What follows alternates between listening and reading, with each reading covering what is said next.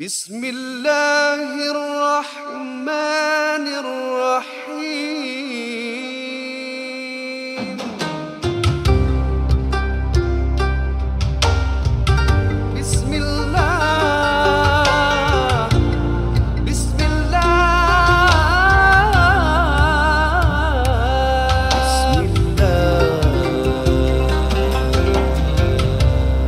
Alhamdulillahi Rabbil Alamin Wassalatu wassalamu ala ashrafil anbiya wal mursalin Wa ala, wa ala alihi wa sahbihi ajma'in. Muslimin muslimat para pendengar NGU yang kami hormati sekalian Kita bertemu sekali lagi dalam ruangan ini. Semoga dapat manfaat dan semoga Allah SWT memberkati anda semua yang sedang mendengar. Bersama kami Dinur Rahim, Raja Razi dan juga Abu Zar. Ya, Zar, Zar, Zar Ismail. Dan juga yang berbahagia Al-Ustaz Muhammad Nuzhan juga bersama kita selaku NJU yang akan berkongsi sama ilmunya insya-Allah dengan soalan-soalan yang bakal diberikan oleh pendengar-pendengar kita. Kita mulakan dengan tahiyatul atirah. Assalamualaikum warahmatullahi wabarakatuh. Waalaikumsalam. Jap, jap, jap, jap, jap. Saya kena naikkan balik orang-orang ni. Oh nak. Ya, ya, ya. Perlu eh sebab ini semangat menjawab salam ni satu semangat. Ah, Baik saya kalau boleh letakkan anda semua di atas Hmm. nanti kita jawab uh, sama-sama eh. Hmm. Ya, ya, Jawab sama-sama. Siapa ni saya Ah, Jawab salam invite semua betul-betul jawab lah korang, salam-salam eh. Kita Ah, ni kira kesatuan meriah ummah lah. eh. Macam kat TV, macam kat TV. Oh ya Ya, ya. Okey silakan. Okay, baik. Kita mulakan dengan tahiyatul atirah. Assalamualaikum warahmatullahi wabarakatuh. Waalaikumsalam warahmatullahi wabarakatuh. Alhamdulillah. Baik, terima kasih. Oh, semangat eh. Betul semangat lah. Baru rasa. Ah, Masya Allah. Ah, Semangat. ada Betul. audience tak kita berbual antara kita berempat saja kan Ah, tu dia. itulah, tu pun satu Beratus masalah ni tengah dengar. masalah juga hai Eh, Tunjuk kuasa sikit. okey baik kita apa itu tak ada timing timing lah Oh, dah, timing dah, dah, dah, ya, ya. okey baik kita bersama dengan pendengar pertama kita Ah, eh, jangan tapi- berlengah-lengah lagi Eh, tapi podcast ni bukan khas tak ya? oh ya Oh, lupa ya. lupa Ah, pula ya Allah Macam nak jual produk nak ada Ah, untung. ya betul juga eh. Macam nak sustain benda ni eh. Ah, nak kena bayar kuzai lagi. Ah. Dah dah dia charge agama pun nak charge ustaz. Apa ni? Kasihlah free studio kan baru dapat berkat dia. Oh, oh, eh. So, ah betul nak, nak bayar Amin lagi kan. Oh, dia ya, jaga sound sound engineer Abang Amin patut ikhlas lah. Agama. eh. Hari-hari Amin duduk dapat dengar agama Ah, ceramah lah. ni. Ah. Dia datang naik Grab. Grab bukan ikhlas. Kena Ah. bayar. Dan Amin kena cakap tu grab bang. Saya nak pergi belajar agama bang. Boleh tak payah bayar bang. Habis kalau yang bawa tu bukan Islam, Aha. macam mana? Nak kena kasih faham. Dari takkan terima je susah. Baik. Ya. Baik, jadi belilah sabun untuk menjana pendapatan sikit supaya Ah. kita dapat bayar dan continue dan betul lah. Yalah, Betul lah. continue Kita uh, direct benda ni. betul. Ini self financing punya podcast. Ya, Ya, betul. Uh, duit yang diraih sebenarnya uh, adalah untuk melancarkan program-program seperti ini Hmm. uh, dan supaya dapat berterusan sampailah ke bila-bila insyaAllah. Uh, dan kalau ingin mendapatkan sabun Nazif, Hmm. uh, sabun harian dengan kuasa daun bidara, tunggu apa lagi? Boleh saja melungsuri www.ngu.sg garis miring shop. Sebetul harga $12.50 tak termasuk pengantaran tapi kalau korang share-share 5 botol saja uh, ataupun 6 60 dolar ke atas lah pengantaran adalah percuma. Yeah. Yeah, and now it's on to the show.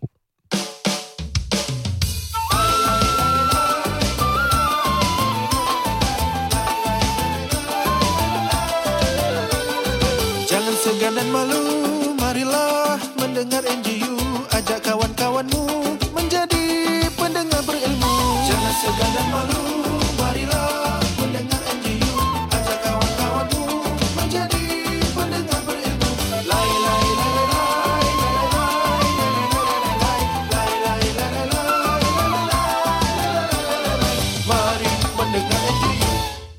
Baik, Assalamualaikum warahmatullahi wabarakatuh. Kita bertemu sekali lagi dalam ruangan Ya. NJU. Uh, kita bersama teman-teman kita untuk bertanya soalan. Kita mulakan teruslah dengan jemaah wanita kita.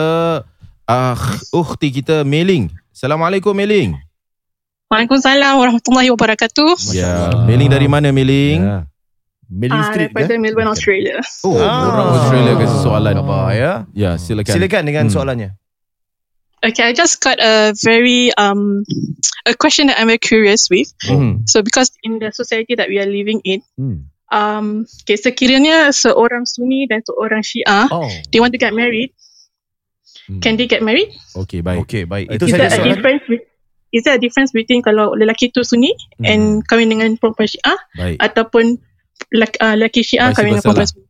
Baik. Ya. Okay. Terima kasih Terima Meling. kasih. Soalan Okay. yang baik ya. Fantastic Australia, question ya. Baik. Berkenaan dengan um, fahaman. Hmm, Boleh saya katakan sedemikian fahaman. ya. Ya.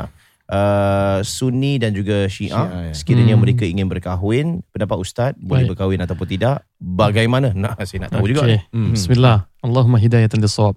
Uh, terjadi firak ataupun perpecahan antara umat Islam pada abad ataupun pada kurun selepas baginda Rasul sallallahu alaihi wasallam menjadi banyak pecahan. Ada pecahan disebabkan pemikiran seperti pecahan Mu'tazilah, Qadiriyah, uh, Qadariyah, sorry, Qadariyah, Mu'tazilah, Jabariyah. Perpecahan-perpecahan yang disebabkan dengan uh, pemikiran terhadap uh, konsep ketuhanan, Hmm. qada dan qadar dan sebagainya.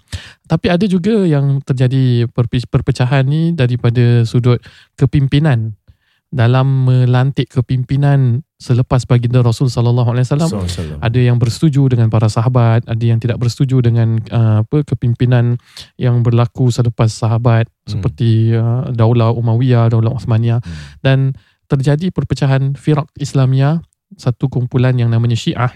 Hmm. Sejarahnya uh, Syiah ni uh, adalah mereka-mereka ini daripada versi kita lah Ahlus Sunnah wal Hmm. Jamaah. Tentu uh, Pelbagai mereka daripada interpretasi, uh, ya. interpretasi daripada Hmm. pelbagai uh, macam Fahaman. uh, fahaman sendiri mungkin ada cara mereka sendiri Mhm. dalam memberi interpretasi. Syiah ni diambil daripada perkataan penyokong, syiah, eh, Hmm, hmm, hmm. penyokong. Mereka humul ladzina yarawna anna al-ahaqqa bil khilafati ba'da Rasul sallallahu alaihi wasallam huwa Sayyidina Ali bin Abi Talib radhiyallahu taala anhu. Mereka-mereka adalah orang-orang yang berpandangan bahawa uh, khalifah yang patut ber, uh, terjadi yang berlaku selepas Rasul SAW adalah Sayyidina Ali kerana kedekatannya dengan Sayyidina Ali kerana hadis-hadis Nabi SAW yang memuji Hmm. tentang Sayyidina Ali. Jadi ada sahabat-sahabat semua yang lain semua majoriti ahlus sunnah wal jamaah uh, uh, menerima Sayyidina Ali sebagai khalifah yang keempat tetapi bukan menyatakan bahawa para sahabat seperti Sayyidina Abu Bakar, Sayyidina Umar dan Sayyidina Uthman itu mengambil merampas uh, kuasa pada ketika itu itu majoriti daripada umat Islam yang ada di dunia yang dikatakan sunni jadi asalnya dia adalah perpecahan disebabkan kepimpinan Hmm, hmm, hmm. atau asalnya. Hmm. Kemudian ter, apabila terjadi perpecahan ini, kita tahu dengan politiknya, dengan keadaan dunia, dengan uh, beza tempat pada ketika itu, dengan komunikasi, maka jadilah kelompok-kelompok ini menjadi kelompok-kelompok yang ada pegangan-pegangan, yang ada sandaran-sandaran sendiri, Hmm. yang menerima hadis-hadis tertentu dan menolak hadis-hadis tertentu, menerima metodologi tertentu, menolak metodologi tertentu, ada sebahagian ritual-ritual dan ibadah tambahan, uh, tapi pokok asalnya ini dia perpecahan. Jadi saya dapat simpulkan tentang perkahwinan ini, kita perlu lihat bahawa kelompok Syiah itu mempunyai banyak uh, kategori. Ada yang tidak mengkafirkan sahabat.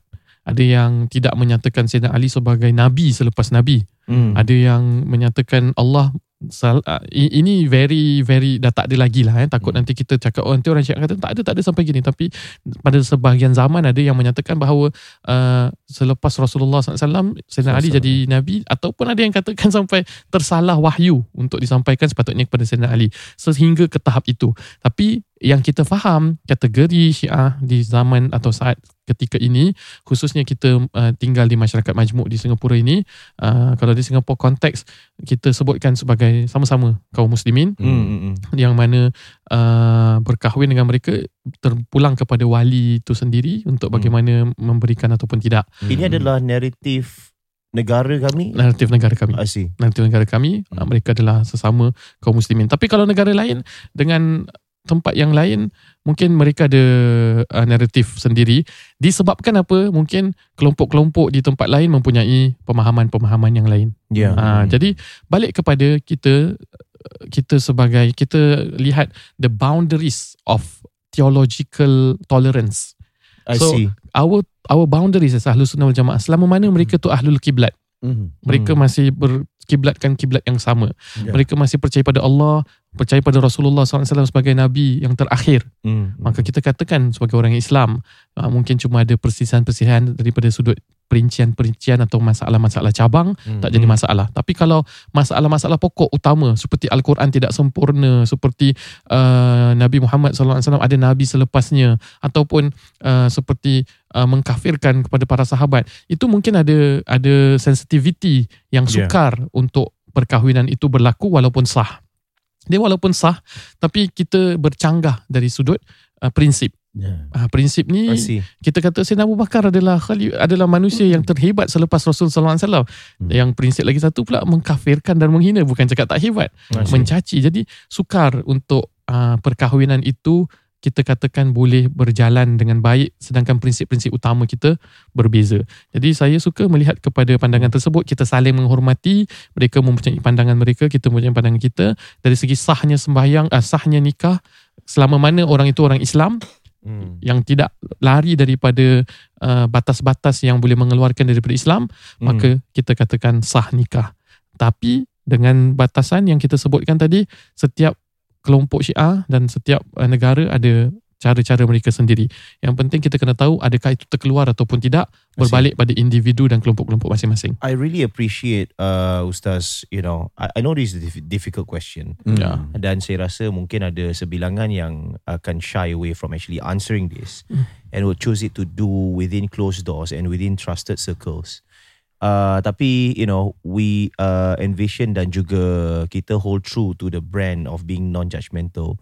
Uh, dalam masa yang sama juga uh, I understand that even kalau even to your explanation you know people might interpret Yeah. it differently Yeah, yeah. and I I understand that sebab I come from a fairly more conservative background. Some of my friends are more open in that Mhm. sense, and I understand how how it is Mhm. uh, dari sudut that theological um, acceptance and theological tolerance. I think Mhm. such an important term Mhm. yang Ustaz choose to address in this day and age. But at the end of the day, it is back to that individual Hmm. yang mana you know keserasian dia dan kesanggupan dia Mm-mm. untuk menerima sesuatu perkara sedemikian. Mm-mm. Dan even to a point where I, I correct me if I'm wrong, Mm. like every different individual there's a different level of acceptance. Ada yang mungkin dengan berpandangan even after listening to your Mm-mm. particular explanation will be tak, I think you you're opening the doors too much. I Betul, think it betul. should be even tighter than Tighter, this, kan? mm-mm. Dan ada di kalangannya would be like, why not take a more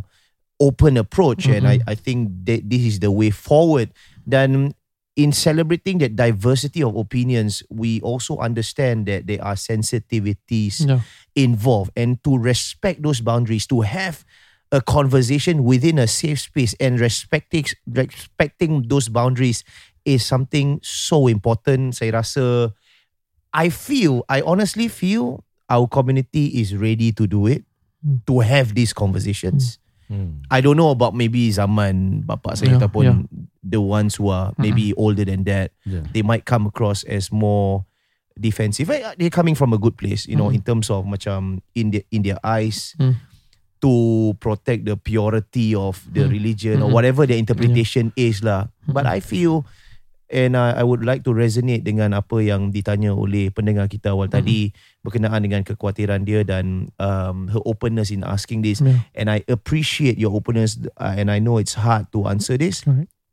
Tapi you know I think for those of you yang sedang mendengar you can agree to disagree ataupun kalau seandainya mempunyai pandangan yang berbeza sekalipun Hmm. we will respect that Yes. Yeah. tapi ini adalah uh, berdasarkan uh, sebab tu saya tanya ini naratif ustaz ataupun naratif negara dalam Mm. pentadbiran iaitu menitikkan menitik beratkan juga berkenaan dengan keharmonian Betul. antara intra religion ni dah bukan lagi inter religion ini adalah intra religion dalam pecahan dalam aga, kelompok agama tu sendiri. Betul. I think such an important topic yang pada hari ini belum ada lagi perbincangan secara meluas tak tahu sama ada orang nak berbicara berkenaan benda, benda ni dan I hope there's more conversations to come Ya. supaya dapat lebih memahami pecahan-pecahan dalam intra religion itu sendiri dan memahami batasan-batasan dan sensitivity antara kelompok-kelompok yang ada. Betul. Baik. Baik, kita teruskan dengan uh, pendengar yang lain. Kita ada tadi Syabil tiba-tiba boleh ternaik pula. Ini mungkin ada Uh, ada uh, soalan. Uh, soalan uh, intra clubhouse apa tak. Assalamualaikum. Waalaikumsalam Waalaikumsalam. Syabil. Waalaikumsalam. Dari mana Syabil? Ah dari Loyang ni dah kerja. Baik, Ah, orang loyang silakan. apa soalan untuk uh, kita kat sini? Untuk Silakan. Ustaz. Uh, I don't know if it's kind of a religious question or not lah, but it just based on what is the best and suitable age for me to sunat for my son. Ah. Untuk bersunat untuk Khitan. anak lelakinya ya. Hmm. Suitable age eh. Yeah. Buat masa ni dah berapa umur umur dia? Ah baru setahun ni lagi. Hmm. Ah. Okay, baik. Uh, Bapak dia dah sunat aja. Bapak dia sunat umur, umur berapa? Anak, Bapak Eh, dia saya- tak saya- sunat pun boleh ada anak juga. primary school lah. Primary school, kasi eh? rasa sakit dengan pasal kan. Ah. Baru tahu baik. rasa ke- kelakiannya. Baik, Ah. baik. Pakai laser ke cincin lah tak ada. Hmm. Cincin ke jahit? Okey. Baik, itu soalannya eh. Itu baik. Terima kasih, Syabil, Terima eh. kasih Syabil. Terima kasih. ya. Hmm, Okey. iaitu uh, khitan. Hmm. Oh, Ya. kira aku Khatan lah. ke khitan? Khitan ke hitan Ustaz? Khitan. Khitan. Oh, khitan. Ah, Tahulah. Oh. Aku University of Jordan. Hmm, Jadi sunat mana? yang yang apa yang saya faham ni Hmm. kira nak kena tujuh hari tujuh hari tujuh hari lah. Ya ke? Ha. Apa hadis? Eh ada ada. ada ada. Apa yang tujuh hari tujuh hari terus aja? Eh, ada-ada tak kuat tau. Ha? Ada-ada tak kuat. kan bila dah, dah give birth Ya. Oh. dan dalam masa tujuh hari kena adakan nama Hmm, hmm, hmm. dan dalam masa lagi tujuh hari nak kena Ya. Oh. apa tu nak kena Gunting rambut tu eh. Is it? Ah, ya Okay, so so Okay. that's your belief ah. tahnik lah That- tahnik kan Ah, Hmm. okay. sunat So lepas apa? tu Tahnik ke disunatkan sunat? eh. Mana? Okay, I don't know. Tapi tapi kita lihat Hmm. perbezaan eh. Like Ya. dulu zaman uh, nenek moyang kita, zaman Hmm. datuk nenek kita, Ya. dia bersunat, berkhitan ni acara beramai-ramai. Ya, ya. Semua Hmm. masuk dalam sungai. Oh. Lepas tu dia Kasih satu kembang. kampung semua Hmm. pakai batang pisang. Hmm. Habis Tok Mudim datang dan lakukan uh, istilahnya Hmm. uh, persunatan khitan beramai-ramai. Waktu tu memang Ya. satu acara meriah disambut dengan apa puluk kuning lah.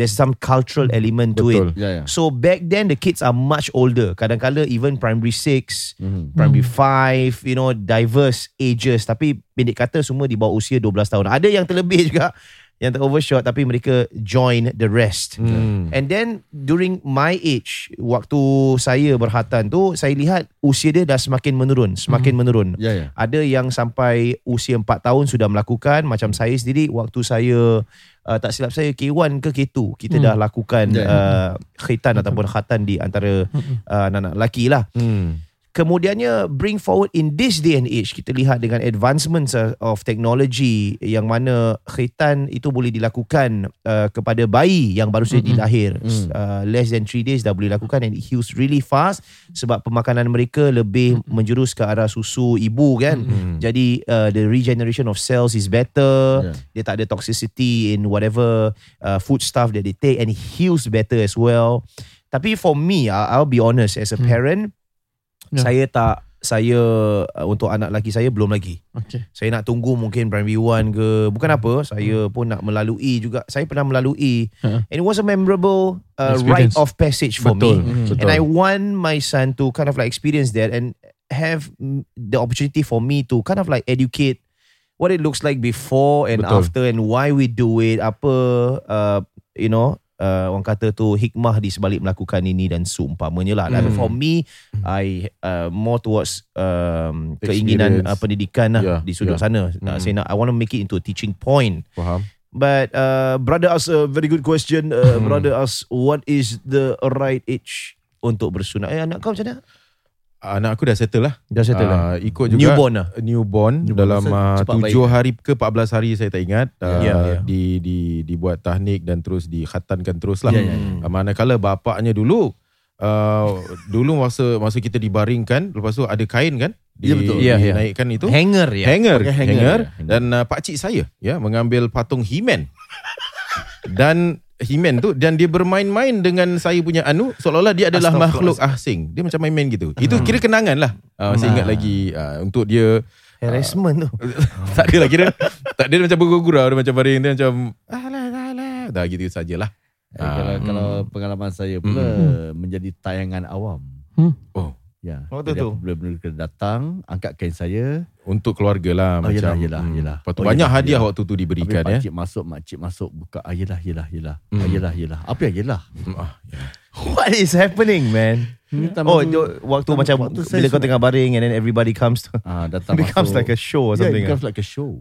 Hmm, macam mana ni ustaz? Mesti ada batasan-batasan ni. Ya. Adakah mereka semua menanggung dosa dosa mereka sendiri lakukan hal ni? Uh, itulah tapi kalau saya kalau saya datang rumah pun saya tak nak tengok lah eh. Yelah, Ya, ya, ya. Okey baik. Uh, sunat atau khitan bagi orang lelaki ni, anak lelaki ni, uh, sebelum pergi pada masa, uh, perkara khitan ini, kalau kita faham manfaatnya salah satunya adalah supaya kulit ataupun najis tidak ditanggung di kemaluan. Hmm. Dan apabila seseorang itu nak meningkat usia balik yang di mana dia diwajibkan sembahyang, Hmm. di mana dia menanggung hukumnya sendiri, maka perlu menjaga kebersihan diri. Hmm. Jadi dia sebahagian daripada kebersihan diri untuk kesempurnaan sembahyang, kesempurnaan istinja. Hmm. Uh, yang mana kalau kita tidak berkhitan itu akan ada saki-baki daripada najis yang ada pada kemaluan kita. Hmm. Jadi daripada pemahaman ini maka tiada anjuran ataupun waktu yang paling tepat selama mana umur, ya. selama mana dia belum lagi balik. Hmm. Selama mana belum lagi balik. Uh, cuma uh, para macam uh, medical doctors punya advice ada kalanya mereka advice Uh, tentu mereka advice tengah cuti sekolah eh masa yang paling Hmm. baik. Kalau you tanya bila masa yang paling baik tengah cuti sekolah. Hmm. Pasal uh, it take some healing eh Hmm. untuk mereka sembuh. Some time to heal Uh, ya. Sometime to heal dan uh, dalam masa yang sama kalau anak tu masih lagi bayi, Hmm. kelebihannya adalah dia belum lagi uh, bukan belum lagi merasa sakit, dia belum lagi dapat menyentuh dengan tangannya eh tempat-tempat tersebut serta kulitnya masih lagi lembut untuk dilakukan. Hmm. Uh, tapi ada pun kalau anak tu dah besar sedikit itu tak ada masalah uh, seperti mana yang tadi saya sebut supaya dia dapat melalui proses sedemikian. Hmm. Tapi dalam agama uh, kita lihat selama mana dia belum balik uh, dia boleh disunatkan Hmm. kerana Hmm.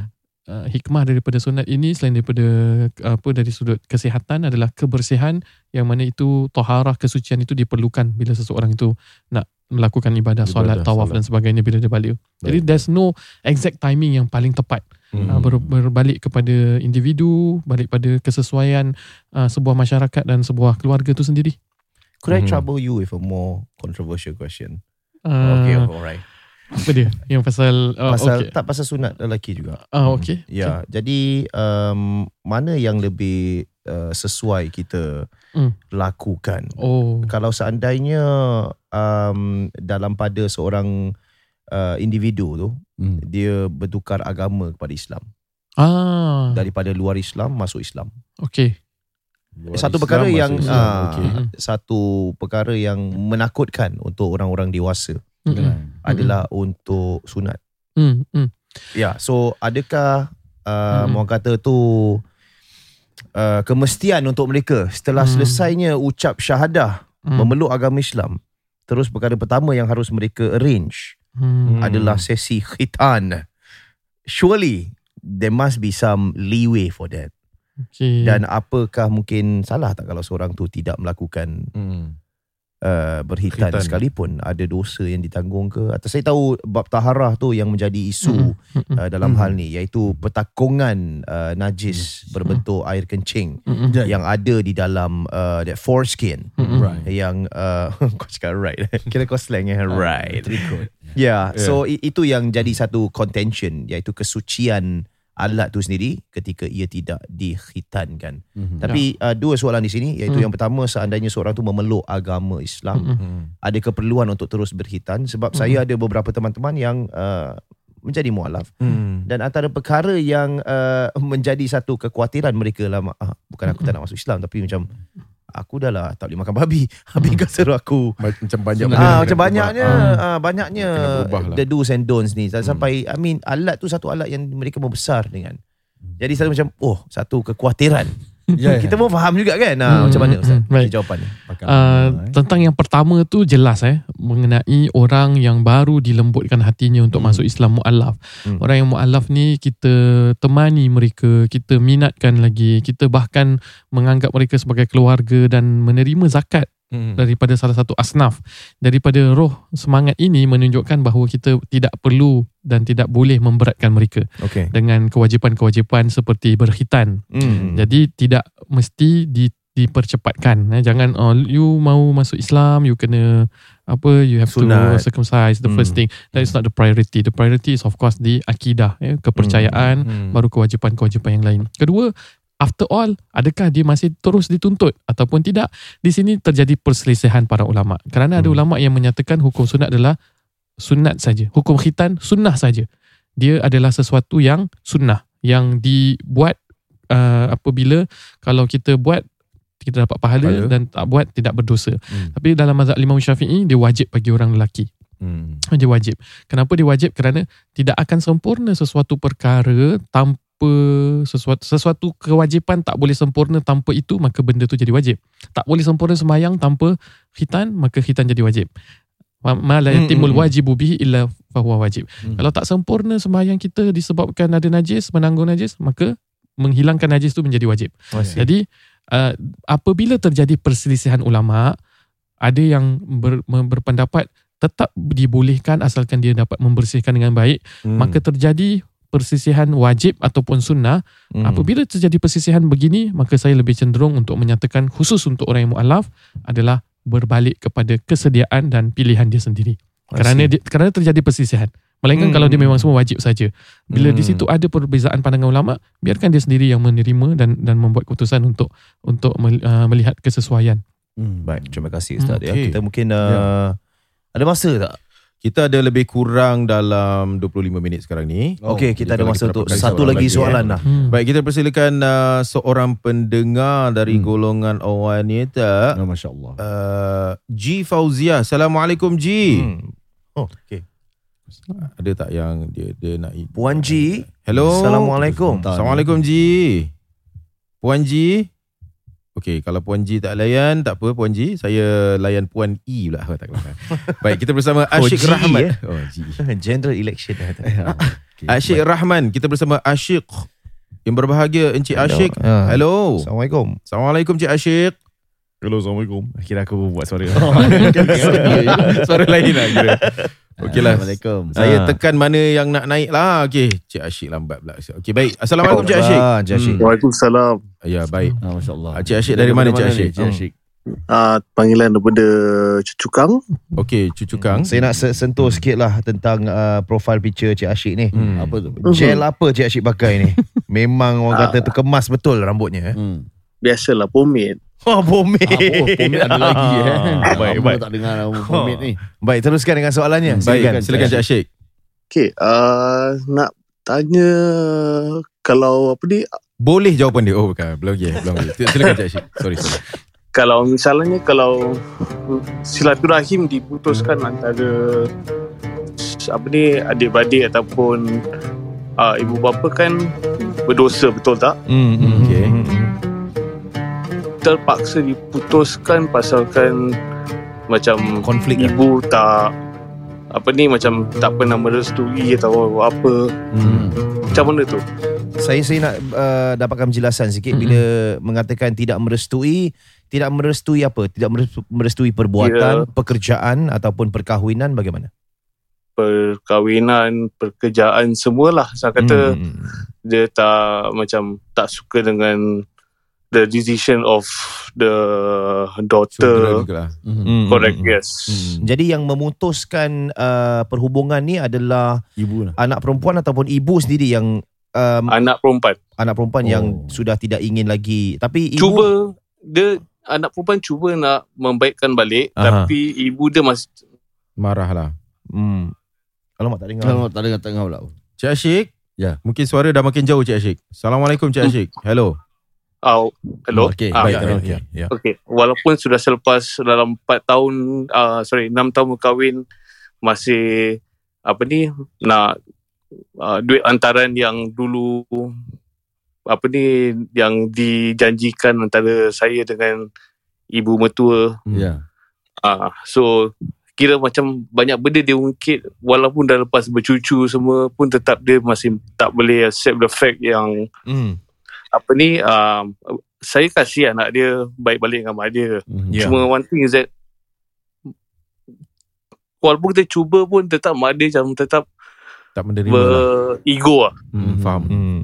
Jadi Hmm. saya nak tahu ni ada macam ba- banyak layer eh Ma- Hmm. masalah Hmm. dia antaranya uh, adalah um, penerimaan hantaran atau lebih tepat lagi hantaran yang tidak diterima. Adakah Ah. hantaran ni dijanjikan pada awal ke macam mana? Memang Pak Di dijanjikan lah but eventually Hmm. Tak berkemampuan Ah. untuk diberikan lah kemudiannya. bukanlah uh, due to conflict uh, uh, she was not even lah. present for the whole thing lah. I see, Ya, ya, I see. Okay, Hmm. okay. So kerana itu dia tak menerima, so itu satu hal Hmm. dan kemudiannya ada lagi beberapa lagi permasalahan. Jadi uh, at the end of the day, the whole crux of the issue is that dia sebagai ibu tidak mahu berbaik bersama dengan anak perempuan dan anak perempuan pun Putuskan silaturahim. Correct, but it's just that uh, the question is macam even though the daughter try to mend el- mend things, but um, it's not possible. Then the daughter just give up.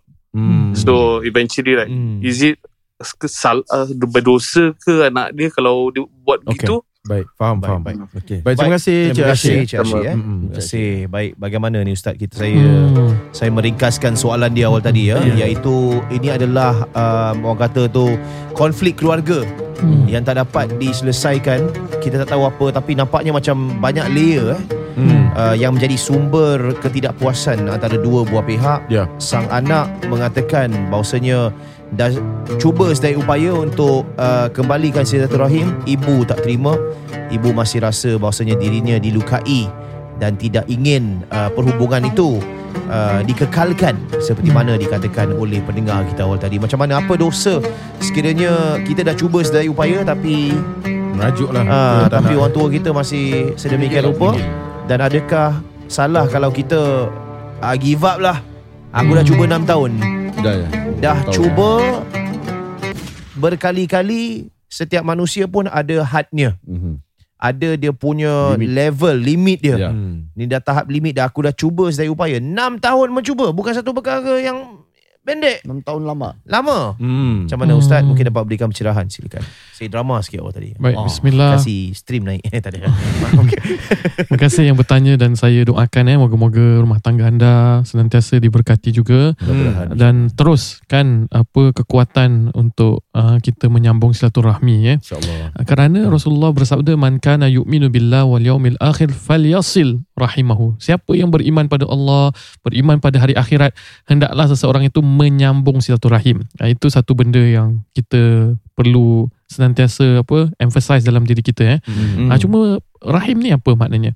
Perkataan rahim ni boleh ada banyak maksud lah eh. Ada pun rahim ni kadang-kadang dia membawa makna kaum kerabat daripada sebelah pihak bapa dengan ibu kita tu rahim Ya. juga. Ya. Eh, jadi sudah tentulah ibu kita, ya, mertua kita dan juga adik-beradik kita ni antara mereka-mereka yang kita perlu berikan keutamaan untuk menyambung silaturahim. Hmm. Ha, itu sentiasa kena ada dalam jiwa seseorang. Ha, tak kira lah dalam posisi dia sebagai seorang ibu ke, seseorang anak ke kerana ada ancaman daripada Rasul sallallahu alaihi wasallam juga yang menyatakan la yadkhulul jannata qati' tak akan masuk syurga orang yang memutuskan silaturahim. Hmm. Tapi sekarang ni pendekatan-pendekatan ni kita dah buat. Ha, kita dah ziarah. Hmm. Kita dah cuba ziarah. Kan? Dah cuba ziarah, dah cuba minta maaf, Hmm. dah cuba cari redha mereka. Uh, mungkin mungkin juga dah cuba menafkahi mereka. Kadang-kadang ini juga anjuran agama eh. Hmm. Kita jangan ingatkan macam oh aku dah cuba minta maaf, dah cuba message, dah cuba call, dah cuba ni tak boleh. Jangan jangan putus asa. Salah satu caranya adalah menafkahi mereka juga. Kadang-kadang mereka dah ego memang ego, tak Hmm. terima tak terima. Tapi Hmm. kalau kita ada rezeki, kita boleh menafkahi mereka, kita Hmm. boleh apa uh, sedekah, lah. sedekah Masih pinau boleh ke lah. Hmm. Ah, tapi takut mereka rasa macam apa ni ni apa subah ni apa namanya kau nak bribe aku ke dengan Nak duit tutup mulut ke ah, kan? nak tutup mulut ke bribe dengan duit tidak ini daripada seorang anak nak memberi kepada ibu bapa. Kita maksud saya Hmm. bukan bukan bukan uh, melihat kita dah buat ke belum. Tapi saya cuba kalau boleh nak kita usaha sedaya upaya. Dan Hmm. saya yakin sudah sedaya upaya diusahakan sehingga sekarang baru timbul tanda tanya yang seterusnya. Hmm. dah cuba semua. Dah cuba Hmm. nak bayar. Ah, kenapa saya cakap pasal pasal duit ni semua? Pasal memang dalam agama agama sebutkan eh kalau dia tak nak jumpa dia tak nak apa cuba teruskan nafkah tu Hmm. maksudnya jangan di, di di antara perkara yang disebutkan tidak memutus silaturahim adalah meneruskan nafkah Hmm. Oh. Ah, itu pun satu point. Takut-takut kita ingatkan apa uh, kita okay kalau gitu dah tak payah bayar lah apa-apa. Ataupun kita ingatkan uh, okay aku dah cuba call tak ada kita buat bodoh. Sebenarnya dari segi kewangan pun dititik beratkan dalam agama sebagai Hmm. satu topik untuk kita menyambung silaturahim eh. Uh-huh. Uh, tapi bukan bermakna kita kasih duit tak payah nak ziarah, tak payah nak apa-apa pun tidak juga. Hmm. Cuma itu satu kategori yang boleh kita apa explore eh. Hmm. Ah, tapi sekarang ni dah cuba dah juga Ustaz. Semua dah tak boleh. Sekarang ni saya berdosa ke kalau saya dah give up? Bagi saya, kita dah cuba sedaya upaya.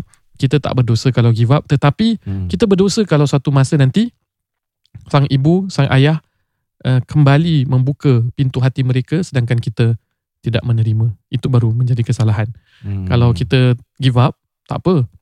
Tapi give up kita tu bukan give up membuka ruang hati untuk diri mereka. Ya, ya. Mungkin give up sementara Ya. untuk cari strategi, untuk kasih masa menentukan. Kasih lembutkan sikit kasih ke hati. lembut untuk Ah. cari cara yang boleh membuka hati mereka Ya. dengan doa dan sebagainya. Mhm. Itu tak dikira berdosa. Jadi saya punya nasihat kita cari ruang, cari. masa pause for a moment and strategize. At the end of the day they are still our parents. Dan akhirnya kalau ini sudah dibuat pun dan sampai akhir hayat kita tidak dianggap memutus silaturahim. Tapi kalau satu masa dia membuka ruang hatinya untuk kembali maka kita sebagai anak-anak terimalah mereka Nabi SAW perkara pertama yang Nabi masuk kota Madinah Nabi sebut ayyuhan nas afshus salam wa atimut ta'am wa sallu billail wa nasun niyam wasilul arham.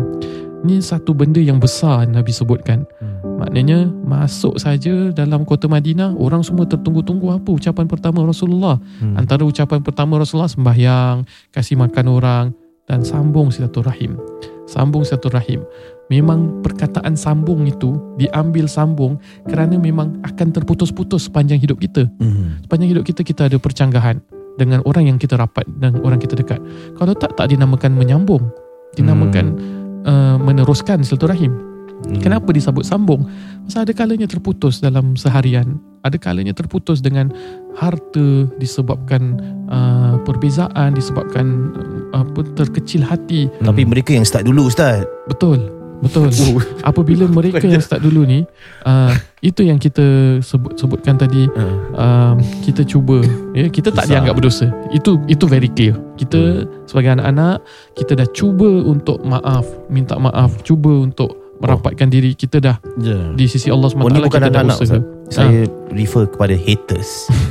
Oh, yang tadi Okey. ya. mereka yang start dulu. Oh, Ya. okey, okey, okey. Okey, kalau kita rasa dalam dalam istilah biasanya orang yang mulakan dahulu, habis kemudian macam mana kita nak sambung ke tak sambung, Hmm. kita jadi hati yang lebih besar, eh, orang yang lebih besar, mungkin kita tak payah layan, tak payah layan, tak payah nak memberi maaf, tak payah nak izinkan masuk ke apa, tapi kita tidaklah menerukkan keadaan bahkan kalau ada masa-masa yang mereka nak kembali dan kita bersedia kita sambung kembali kerana menyambung perkataan menyambung tu Hmm. dan menyambung tu kepada ahlul rahim ahlul rahim tu keluarga-keluarga yang ber, ber, ber apa ada hubungan rahim dengan kita Ah. ha, itu yang jangan kita putuskan Baik. baik Jadi mungkin sambil-sambil itu boleh uh, belikan uh, sabun Nazif lah uh, untuk Oh, yang tersayang. okay. Sekejap. Promo. Sabun Eh, actually boleh apa? Ah, kan? Macam ada Hadiah. yang tak semestinya sabun Nazif lah. Apa-apa kalau beli Apa-apa lah. Hadiah hadiah ni. berikan hadiah Tak beli Nazif lagi baik sebenarnya kalau Hmm. untuk ibu. Sebab benda tu wangi kan, benda Ya, wangi. kerana pasal mungkin ada gangguan kat rumah tu. Mm-mm. Yang Oh. buat mungkin. Kalau ah, pak ibu aku rasa yang bagus tu ha. Hmm.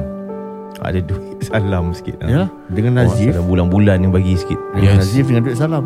Uh, baru Hmm. style jugalah. Baru masuk. Jadi sekali lagi cuma ingatkanlah bagi mereka yang nak beli silakan sebotol 12 dolar 50 sen tak termasuk pengantaran setiap bulan 60 dolar ke atas Hmm. pengantaran dan percuma boleh dapatkan segera di nghu.sg/shop. Baiklah muslimin muslimat yang kami muliakan terima kasih bagi mereka yang telah pun bertanya semoga uh, dapat manfaat untuk uh, program NGU kali ini dan uh, insyaallah kita bertemu di lain kesempatan. Assalamualaikum warahmatullahi wabarakatuh.